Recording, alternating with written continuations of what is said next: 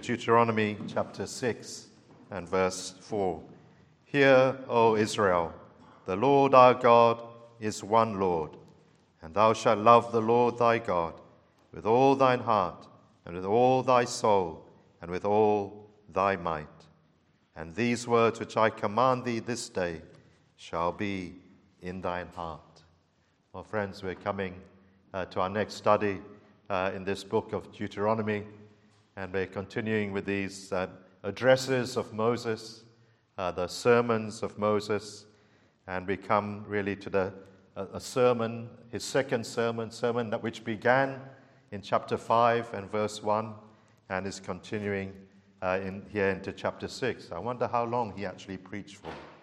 I think he must have been preaching for a few hours. I think he must have been a Puritan preacher uh, rather than a modern day preacher, half an hour, 40 minutes. I'm sure he was a lot longer than that. So it seems from, from, his, from these uh, writings. But uh, we're looking at these uh, wonderful commands and seeing how they're so relevant. It's not just Old Testament time for the past. We're seeing how it has such a bearing for us today uh, in 20th, 21st century uh, Britain and the 21st century world. That the truth of God can never change. The application, the way it's applied may be somewhat different, but the truth of God uh, is uh, still the same. And can, the things that God requires from us have always been the same. And here, especially, we're going to see the love that God requires from us and the obedience that God requires from us. It's something He's always asked for, demanded, we could say, from men and women who He has created. He has a right to demand obedience, He has a right to demand that we love Him. He is worthy to be loved. He is, friends. Oh, perhaps we cannot see it yet or if you're a believer or you know what I'm talking about. But here Moses is uh, teaching uh, the people and putting before them and into their minds uh, the commandments, the statutes, and the judgments of the Lord. Verse 1 These are the commandments, the statutes, and the judgments which the Lord your God commanded to teach you, that ye might do them in the land whither ye go to possess it. He's teaching them not just for information's sake, not just to put it into their minds, not just for knowledge alone, but that they might do them, that they might keep them. That when they had settled in Palestine, sorry, in the promised land, when they had settled in that new place, the emphasis Moses is, as it were, putting into them repeatedly again and again from the Lord make sure that you are obedient. Make sure you keep these laws, these judgments, these statutes, which I've told you. Make sure you don't forget it. And make sure that you teach them also to your children. Make a point of obeying Him. This is not only for this generation alone, but also for the subsequent generations that are to follow. Verse 2 that thou mightest fear the Lord thy God to keep all his statutes and his commandments which I command thee this day, uh, command thee, thou and thy son, and thy son's sons, all the days of thy life, and that thy days may be prolonged. The children were to be taught the word, the commandments, and then when they were adults and they had their own families, then they were to teach their children, and so on and so on. And so the word of God and the laws of God were, uh, were meant to be kept in such a way and preserved amongst us, amongst them perpetually. And if they had done this, did this, then they would enjoy a prolonged time uh, in the land of Israel. Then they would live. Then they would enjoy peace and comfortable life in uh, that new, new place. Verse 3 Hear therefore, Israel, and observe to do it, that it may be well with thee, and that ye may increase mightily as the Lord God of thy fathers hath promised thee in the land that floweth with milk and honey. Well, friends, what kind of obedience pleases the Lord? What kind of obedience will he be satisfied with? Will he be satisfied with just an outward obedience? Will God accept an obedience that is right outwardly but there is, an, uh, but it's something that is done grudgingly in the heart.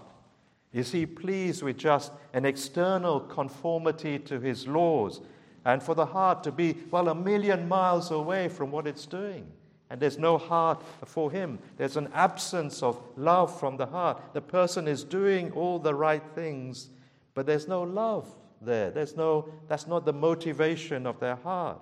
Will God be pleased with a right performance of all that He is saying, His commandments and judgments and statutes? Is that all He's asking for? Just an external obedience, just a shell of things, but a heart to be missing? Well, of course, the answer obviously is not. God, God we, in, in, in 1 Samuel, we are told God looks at the heart.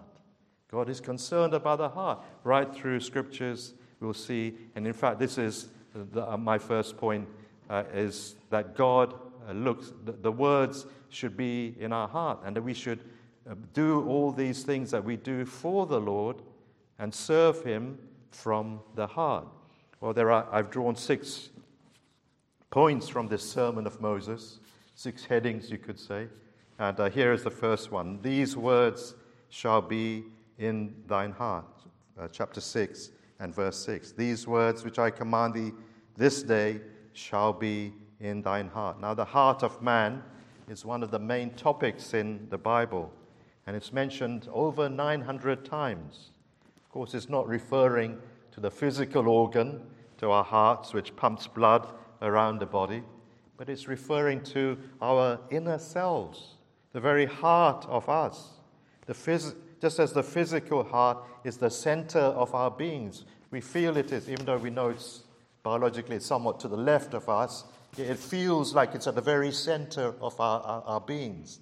And it's, the, it's, the, it's our, the place in the Bible, it's represented as the place, the very center of man's personality. It's referring to our inner selves, the heart of man the seat of man, the seat of our, our mind and our will and our affections is in our heart. Our emotions, well, they spring, as it were, from our hearts. It's here in, in, in our very hearts, in our very inner man, that we, we think and we make plans and we formulate ideas and we revolve things around in our minds and we weigh things up, the pros and cons of different situations, and we, we come up with our decisions that we want to make and the way that we want to go. And all these things happen within us, in our hearts. And we muse there and we, we feel there as, as we are musing, all the emotions and the will, everything comes into play in the heart of man. We have this, of course, in our uh, language, isn't it? We, have, we say sometimes about, uh, oh, that man, that woman, they have their whole heart. Their whole heart is in their work. Or a husband may say uh, to, his, uh, to his wife, uh, as I do sometimes to mine, I love you with all my heart. You know what he means. He's not talking about the physical heart. He's talking about the spirit, the, the inner part of him. I love you with all that is in, in me. I love you with all, uh, with all the whole, the, my whole commitment is behind my words when I say that. Well, that's how the Lord desires His word to be in our hearts. In our hearts. This is a basic requirement that He has from His people. Is, uh, is Israel were not given, uh, only given moral laws. We know they had judicial laws, to govern the country. We know they had the ceremonial laws to teach them how they were to worship and how they were to approach God. And they had all the, the sacrifices as well. Well, it would have been so very easy for them just to get into the outward shell of performing these things. And they could just do all the right things, and they could approach that tabernacle, and they could approach with the right sacrifices and offer it just as God had said and outwardly it would seem fine, but then they, were, they had no love for the Lord. They'd forgotten perhaps all that He had done for them, and they were just coming and doing it as a rote, as a form. They were just outwardly obeying, uh, uh, obeying it. And this is what the Lord is warning them against. But that was sadly, that is exactly what did happen to so many of them. You remember even the words of Christ, somewhat severe words, we have to say, uh, to the Pharisees when uh, they said to him, uh, the Pharisees said to, uh, to Christ, and he says, Why don't your disciples wash their hands before they have their meals? They were talking about ceremonial washing of the hands. They were so taken up with the outside, but the heart was, was missing. And the Lord answered them as he did so often uh, to those Pharisees You hypocrites, he said, Well did Isaiah say of you, This people draweth nigh unto me with their mouth, but their heart is far from me. Matthew 15, verse 8. They got, they gotten by the time of Christ. The Israelites had gotten into a habit of religious. Religion was very much a part of their life. They got into the habit of going to the temple. Three times a year, the males left their cities and their towns. They went to Jerusalem to offer the sacrifice, to celebrate the feasts. They did all that.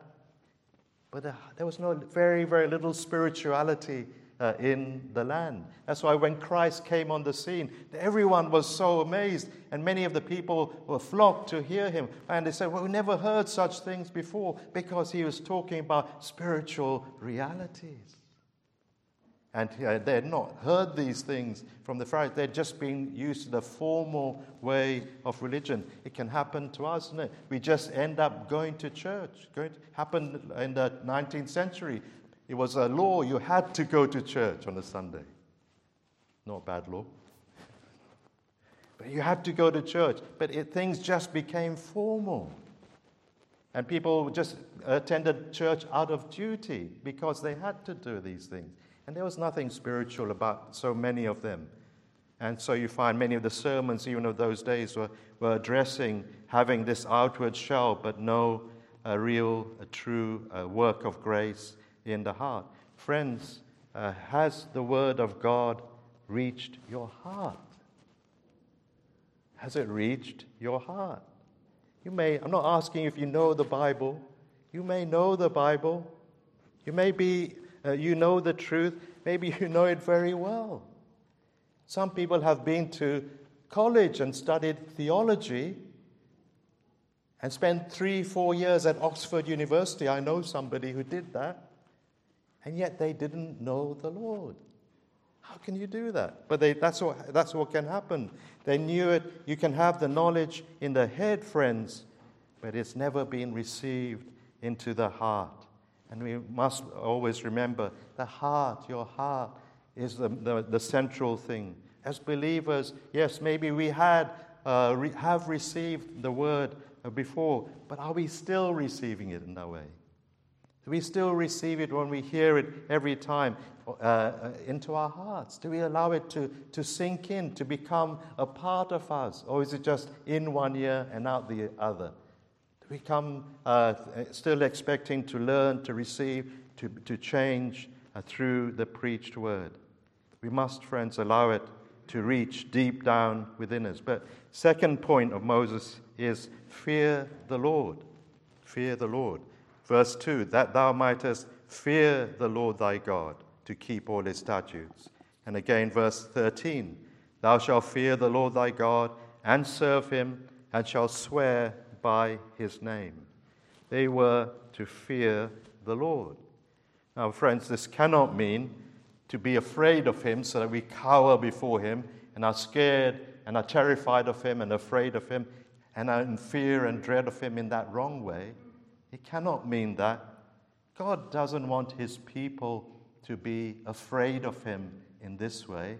That's not what it means when it says we are to fear him. Fear and love, oh, they cannot really coexist together. In uh, 1 John chapter 3 and verse 18, uh, John says, There is no fear in love. And again, he, he goes on to say, Perfect love casts out a fear. And somebody has said there are, has counted, I guess, that there are 365 fear nots in the Bible, one for every day. Well, that's wonderful, but that's true. God doesn't want his people to be fearful in that wrong way, uh, but uh, to love him. So, what then does the fear of God mean? What does it mean to fear him?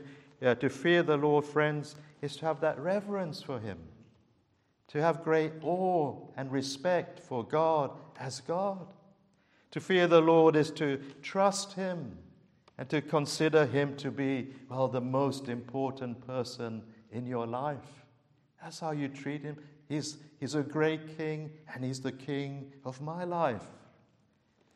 It means taking God into account in all our plans. Christ is our Lord as well as our Savior. And on a practical level, well, that means that we seek to do God's will. If we love Him, if we respect Him, uh, if He is the most important person in our lives, then we will seek to do those things that are pleasing to Him.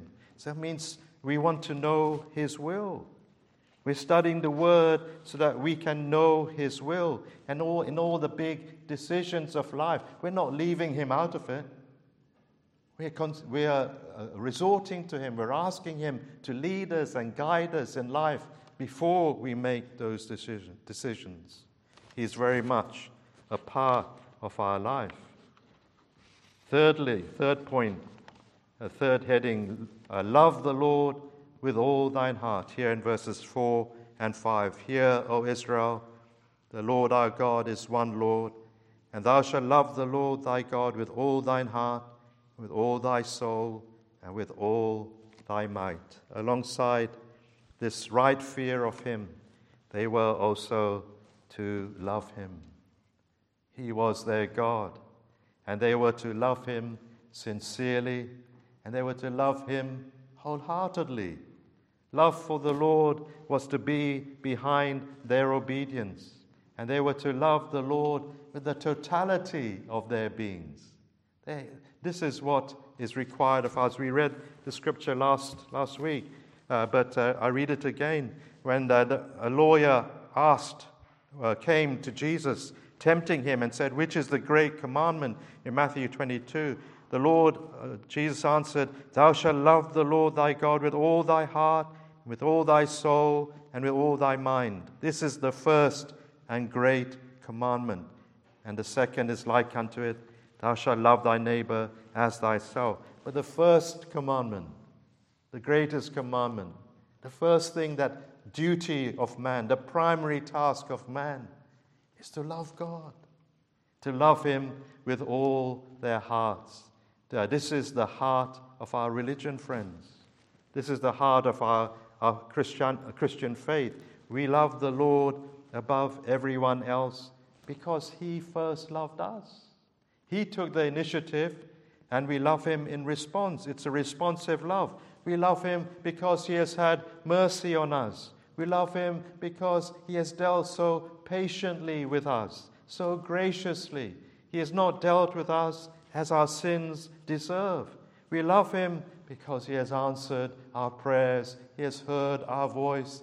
I love the Lord because He has heard my supplications, uh, David said. And so, so we can say the same. I love the Lord. We love Him because He has blessed us in life with undeserved blessings. We love Him because, friends, He is just worthy to be loved. He is perfect in all His ways. There is no being who is like our God.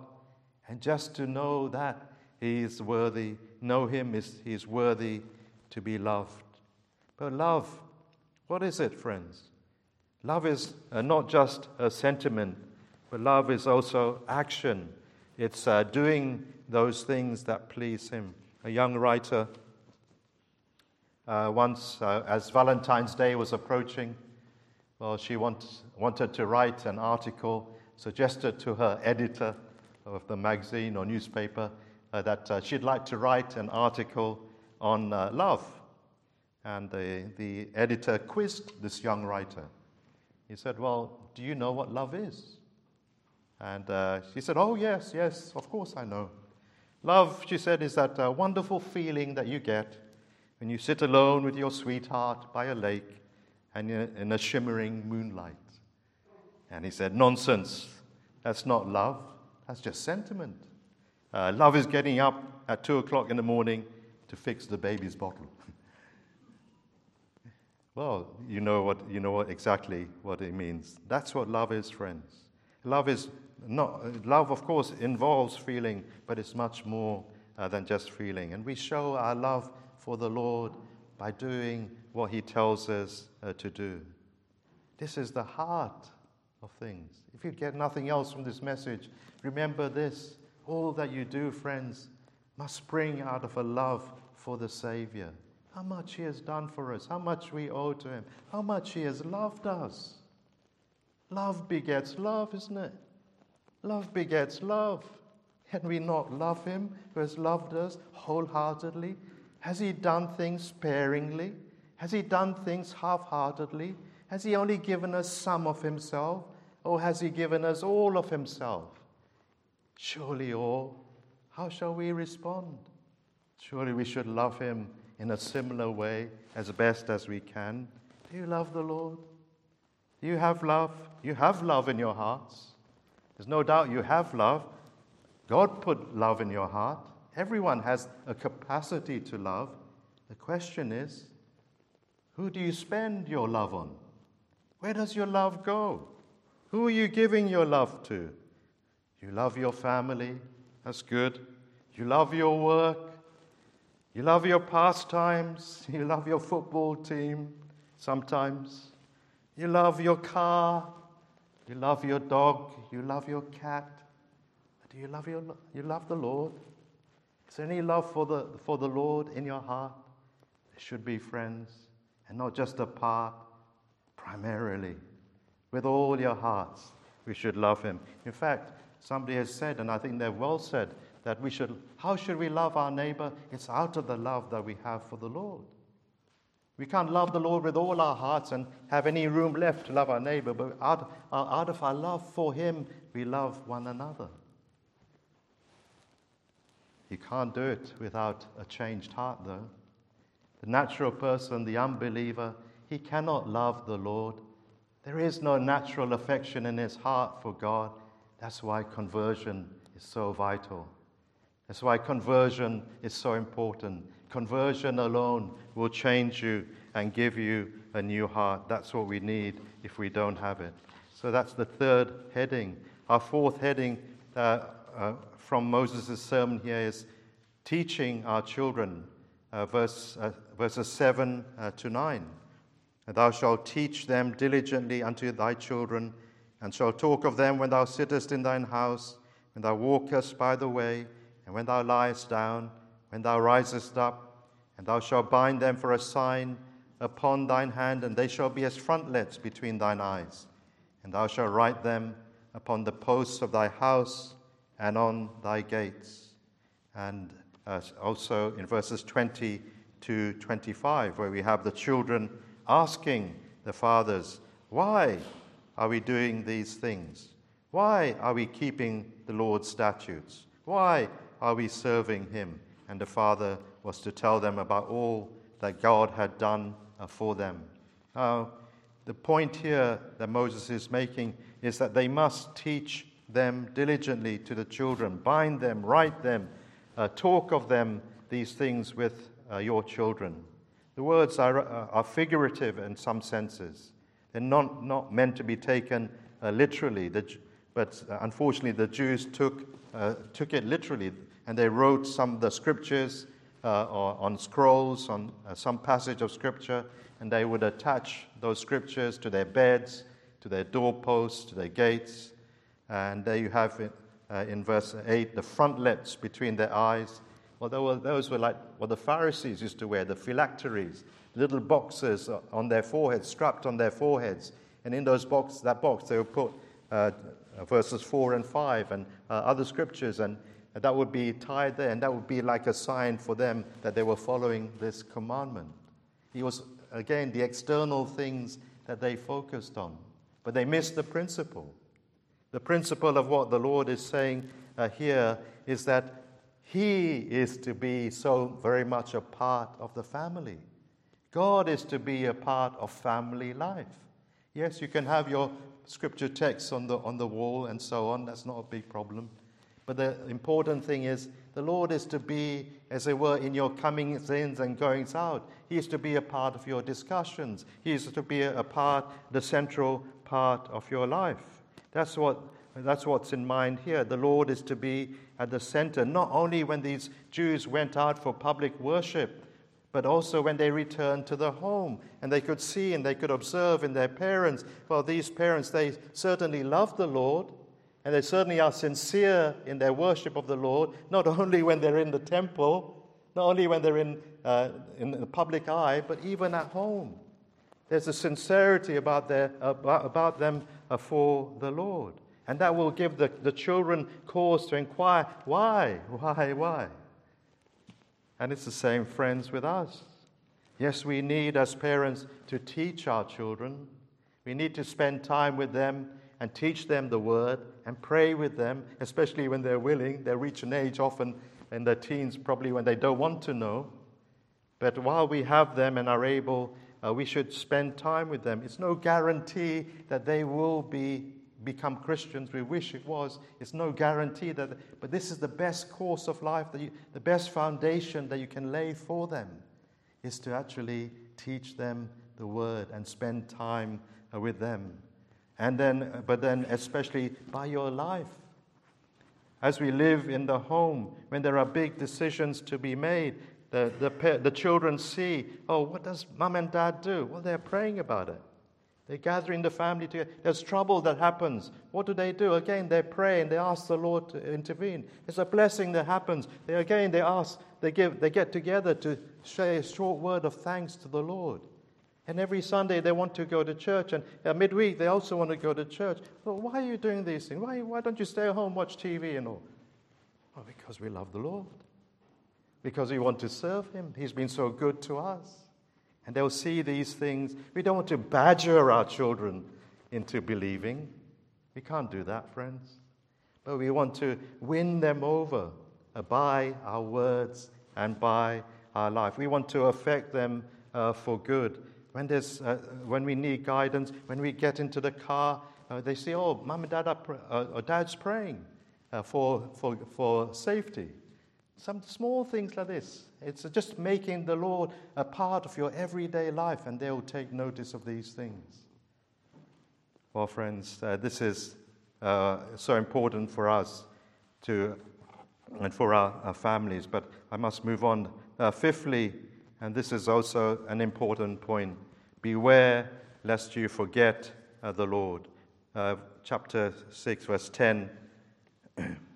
and it shall be when the Lord thy God shall have brought thee into the land which he sware unto thy fathers, to Abraham, to Isaac, and to Jacob, to give thee great and goodly cities which you buildest not, and houses full of all good things which thou fillest not, and wells digged which thou diggest not, vineyards and olive trees which thou plantest not, when thou hast, shalt have eaten and be full, then beware lest thou forget the Lord which brought thee forth out of the land of Egypt.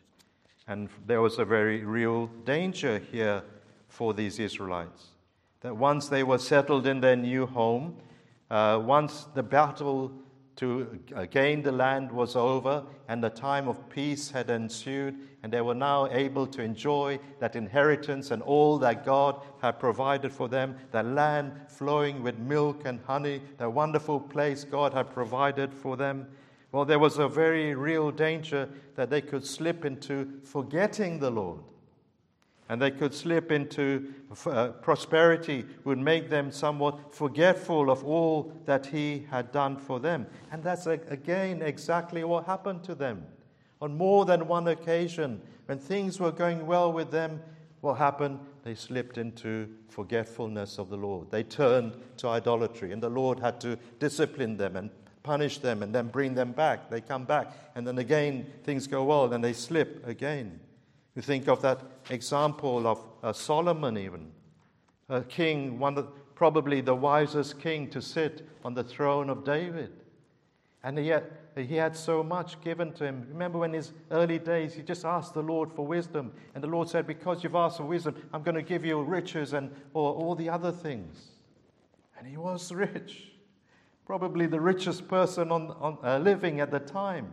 And he had uh, so uh, very much.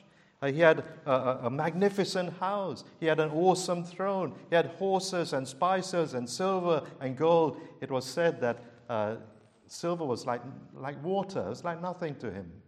Gold, he had gold, golden vessels from which they all drank, and uh, amazing, a lot of amazing other things. But what happened to him? We read sadly, when he was old, uh, then his heart was turned away from the Lord. He married foreign women, and his heart was not right with the Lord. In the midst of his prosperity, he took it easy about the Lord's commandments, and he married uh, outside, uh, uh, outside uh, women who turned his heart to idolatry. Beware lest thou forget the Lord thy God. Many people desire to be rich. They think being rich is is actually a wonderful thing. It's a, it's a snare. It can be, we should say, a snare, a trap. If you're asking for riches, friends, you're asking for temptations. Lots, a lot more temptations will come your way. Let your prayer be more the prayer of Agur in Proverbs chapter 30, verse 9. He said, Give me neither poverty nor riches. Feed me with food convenient for me, lest I be full and deny thee and say, Who is the Lord? Or lest I be poor and steal and take the name of my God in vain. Well, there was a, this danger for them and the same danger for us. Verse 11 Their houses were full of all good things. And surely we say the same about us today, isn't it? Our homes today are full of good things. We have good food in our cupboards on our tables. Every day we can enjoy a, a good meal. We have electronic gadgets in every room. We can drive where we want to in, comfortable, in a comfortable way or fly perhaps on, a, on holiday. We have uh, access to medical care. We have a free education for our children up until university level. There are so many good things that we have.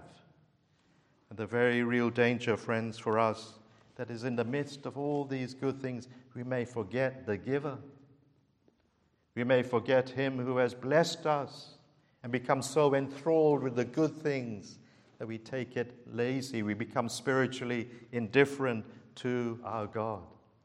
How should we handle it if God does bless us in such a way as He has? How should we handle uh, temporal blessings? Well, the best way is to be thankful for them to receive them with gratefulness and to hold them in a light way. So that if the Lord does take them away, you don't lose your faith, you don't lose your hold on the Lord. So, a warning uh, for us in the midst of prosperity, uh, don't forget the Lord. But then the final point uh, is uh, here in verse uh, 16 Ye shall not tempt the Lord your God as ye tempted him as at, in Massah. Ye shall not test the Lord your God. At Massah, going right back to the beginning of that wilderness journey, right, right near the very, in the first few months, well, they, they'd come out and uh, they'd, they tested the Lord at a place called Massah. After all that God had done for them, God had given them, done great things. He brought them out of bondage and slavery in Egypt. He'd, he'd helped them miraculously, brought them across the Red Sea on dry land. He had already provided before Massah, he had provided miraculously again. Manna from heaven fell down six days a week for, for, their, uh, for their food. And yet, when they came to Massah and they'd run out of water, then what did they, what, what happened? Did they trust the Lord? They should have said, Well, God has done all these things for us. We have this tremendous track record, this miracles that He's done in the past. So I can trust, we can trust Him now. Did they say that? No, friends. We read that they murmured against the Lord. And they said, Can God? Can God provide water for us? If He is among us truly, then let Him provide for us and they murmured against Moses and against the Lord. They were challenging God. Can God do these things for us? A challenge to the Almighty. Oh, friends, this is uh, a, a, terrible thing that they were doing. But you know, again, there are some people who do that today. There are some professing believers who have left the faith because their prayers were not answered. They prayed for something. They said, God must do this and he must do it in this particular way. If he doesn't do it in this particular way, then I'm not going to believe in him. Then why should I listen to him? Then there is no God. Then I'm going to go my own way. Testing God, challenging God. You must do it in my way, according to the, uh, what I decide. You can't do that, friends, with the Lord. He's failed the test, he's failed the challenge. I'm not going to believe in him. Oh, friends, in times of our perplexity as believers, in times of trouble and distress, which no doubt we have to go through as we are in this vale of tears, let us not say, Can God? Can God help me? Can God provide for me? Can God deliver me? Let not that be our words, our thoughts. Let us instead say, as believers, in faith and trust, God can. God can help me. God can provide for me. God can deliver me if it is His will.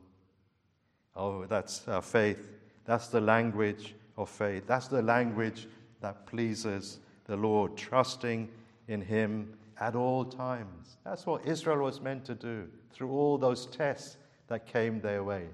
To trust Him, but they failed so miserably. Oh, friends, as I conclude, what are all these things teaching us? What is this sermon teaching us? But that we, as God's people, are in a relationship with Him. We're not just a religion like so many false religions do this, do that, don't do this, don't do that, go to the place of worship at certain points. We're not just like that. This is teaching us that we, as God's people, have been brought into a living relationship with the living God who has loved us and who wants and requires us uh, to love him. And the least that we can do is to love him in return and to obey him and serve him wholeheartedly. Oh, how can we increase our love? Must think on these things, must think on Christ, reflect much upon love. Love surely will reflect upon the, the objects that it uh, de- delights in. And you must make time even during the busy week. Every day, if you can, uh, take time to think on what Christ has done for your soul. Think of the way that God has dealt so graciously, so kindly with you. Think of all the times He has helped you. Anything that will stoke up that fire of love for Him. Make a point. Uh, if, you, if you omit these things, your love will go, grow cold. It's not going to just happen just like that we will, our love will uh, diminish uh, for him. But think often of uh, his love for you. Who can separate us from the love of Christ? Who can separate us? That's a verse worth meditating on. Believe him, friends. Serve him. Obey him because you love him. Let's close by singing our final hymn, number 469. Now, Savior, now thy love impart. 469.